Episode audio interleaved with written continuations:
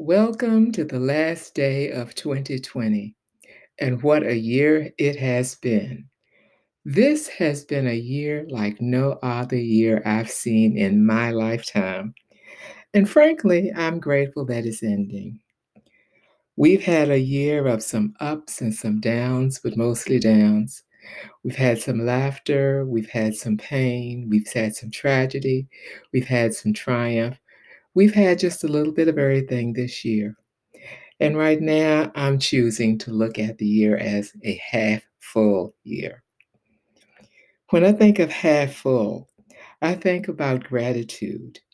And to me, gratitude is more than thankfulness, it's being willing to show appreciation and return the kindness. It's the second part that lets you know it's really gratitude. But for some people, the year was half empty. They spent the year complaining and griping and waiting for it to end and didn't do anything useful. I want to give you an example of something that happened recently to me. I was doing a Silver Sneakers Classic Fitness class on their app. Now, for all of you who don't know, Silver Sneakers comes as a part of my insurance plan for being on Medicare, which means that I am over the age of 65. Well, since COVID, Silver Sneakers just doesn't expect you to go to the gym to do workouts. It has given lots of free workouts that you can do right at home. You can pick and choose from sometimes four to five different uh, workouts in one day. So one day I picked a workout to work on, and it was actually a really good workout. As I began to work out, I noticed that the teacher kept apologizing because the light at the window behind her was bright. Well, I was trying to think, why apologize? I didn't even notice the light was bright half the time. I was so busy trying to get my sweat on well, anyway, at the end of the workout, which I thought was really good because I liked the way she paced us and gave us options for doing it in a way we can understand, I decided to type a thank you in the chat box since it was on Zoom. Well, when I looked at some of the comments, I was horrified. It seems like too many people spent the entire class complaining about the brightness in the light in the window. They said all kinds of hurtful things like, she's a professional. She should have known what room she was going to be in. She should cover the window. Well, the girl had already explained that she couldn't cover the window because she did not have curtains for that window and suggested that we place a post it note on top of our computer screen if the light was bothering us.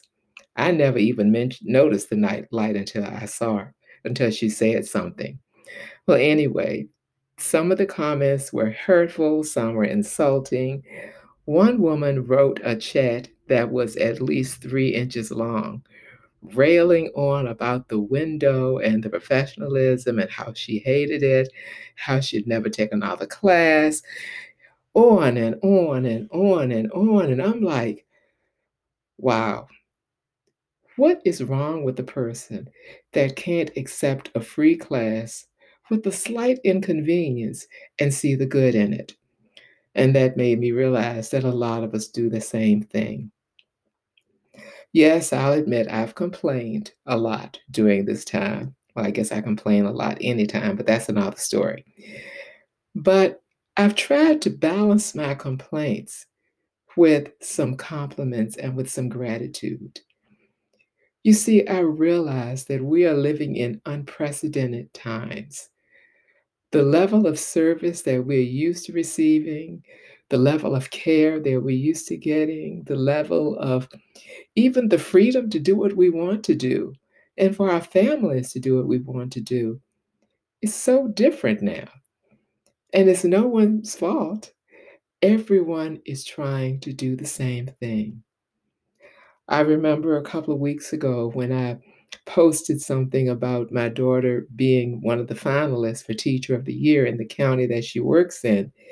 And I was looking at the county post, And someone had posted on the county post that the teachers should be ashamed to post anything because the schools were horrible and the kids were failing and they're not even going to school. And they just went on their rant.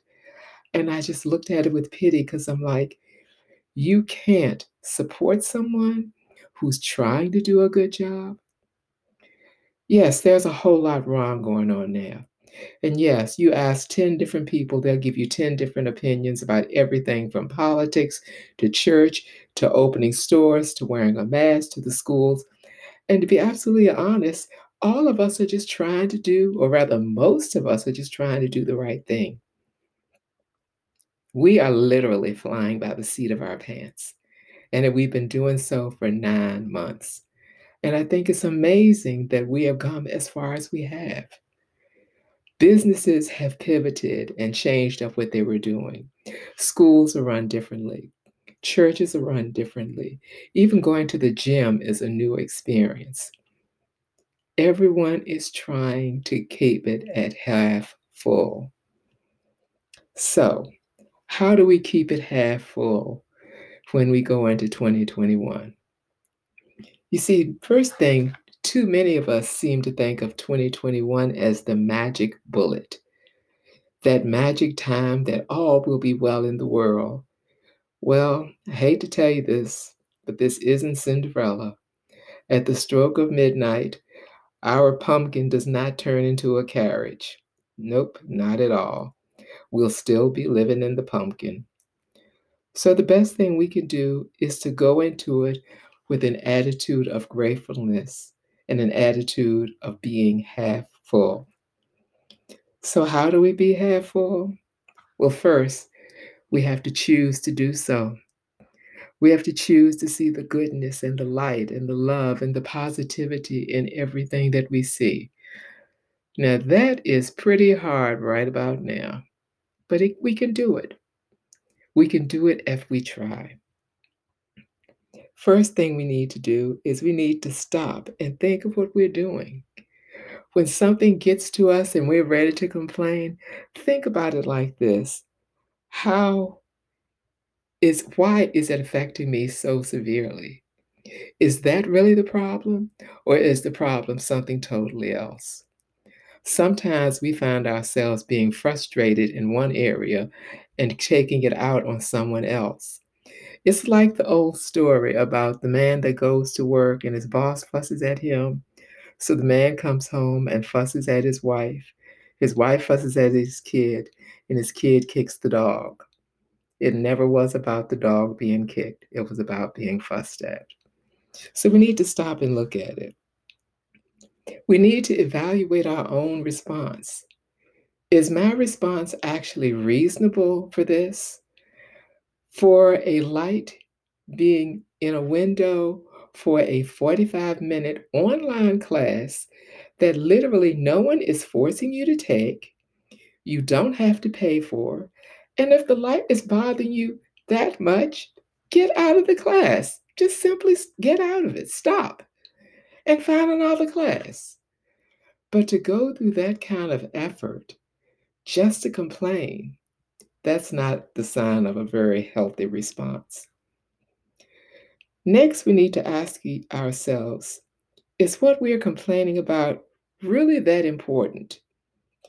Yes, it might matter to us right now, but will it matter to us an hour from now, or tomorrow, or next week, or next month, or five years from now? I have found out that most of my so called, in parentheses, crises, close parentheses, are really things that only matter for the next 24 hours or less. So I should give them that level of attention and not give it the level of attention that's something that's going to affect me for the next five years. We also have to choose to acknowledge the viewpoint of another person. That is a real tough one right now in this political season. You know, I really thought that by the end of this year, we would have finished talking about politics because everything would have been settled. We'd have had the president, everybody would have been elected, and that would have been the end of that. But no, it just politics is the gift that keeps on giving long after you want to return it. So we need to remind ourselves that everybody has a different viewpoint, a different perspective. And that perspective is based upon our knowledge, our willingness to learn, and our personal experiences. And another side note everyone's personal experiences are valid. How you feel about a topic, what you went through, is just as valid as what I went through. So that means if we have two different experiences and perspectives, I need to respect your perspective. I can disagree with your perspective without name calling, without telling you that you didn't feel or see or hear or go through that, or without trying to change your perspective. We only have one perspective we can control, and that's our own. And then next step is to come to an internal agreement. Sometimes you just got to agree to disagree. Now, sometimes you can say it out loud. Other times you just got to say it to yourself.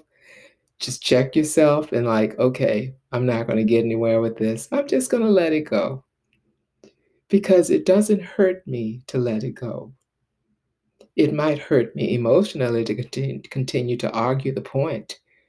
It could hurt the other person if I resorted to name calling and degradation.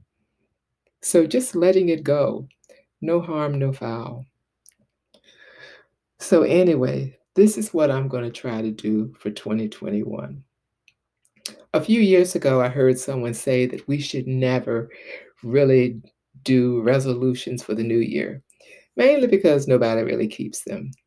And this year kind of proved to us that resolutions can, plans, or anything else can go out of the window very quickly. So this year, for the year 2021, I am using a word of the year. And this word is a theme word that reminds me to stay focused. And that word is intentional.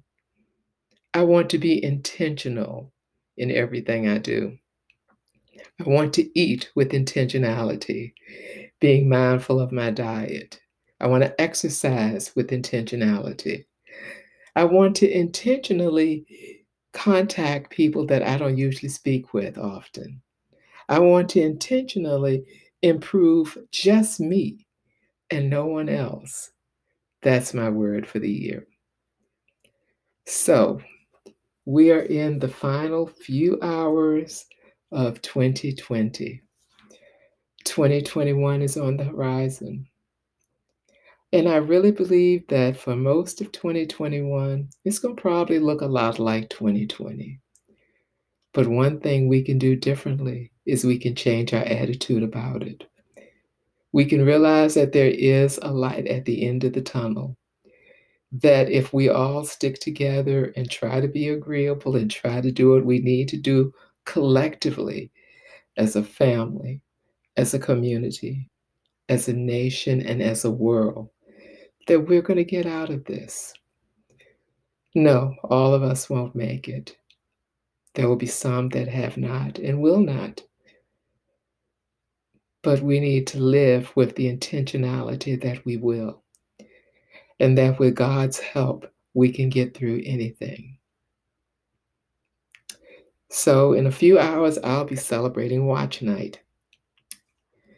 Now, for those of you that don't know, Watch Night is not just New Year's Eve, it's the year, it commemorates the year back in history when the slaves stayed up till midnight watching for freedom to come with the Emancipation Proclamation. So, Watch Night has more than just a time of the year for us, there's some cultural significance.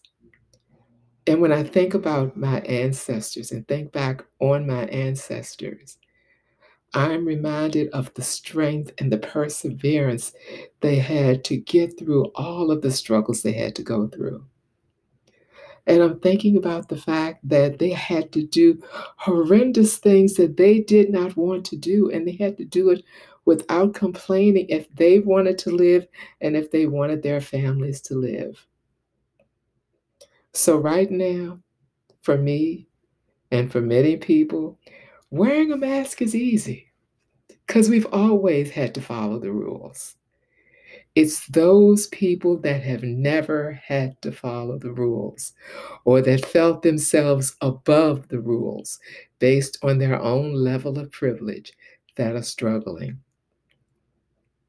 So, when you refuse to do something as simple as wearing a mask or something as sensible as social distancing, check your privilege.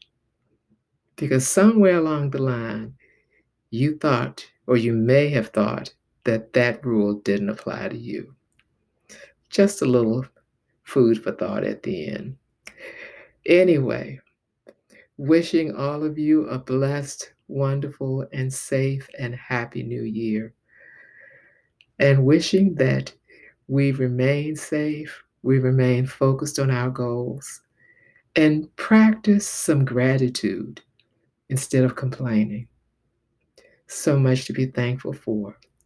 Just the fact that here it is, December 31, 2020, we're still here. That's one good reason to be grateful. Okay, that's it for now. Talk to you next year. Bye.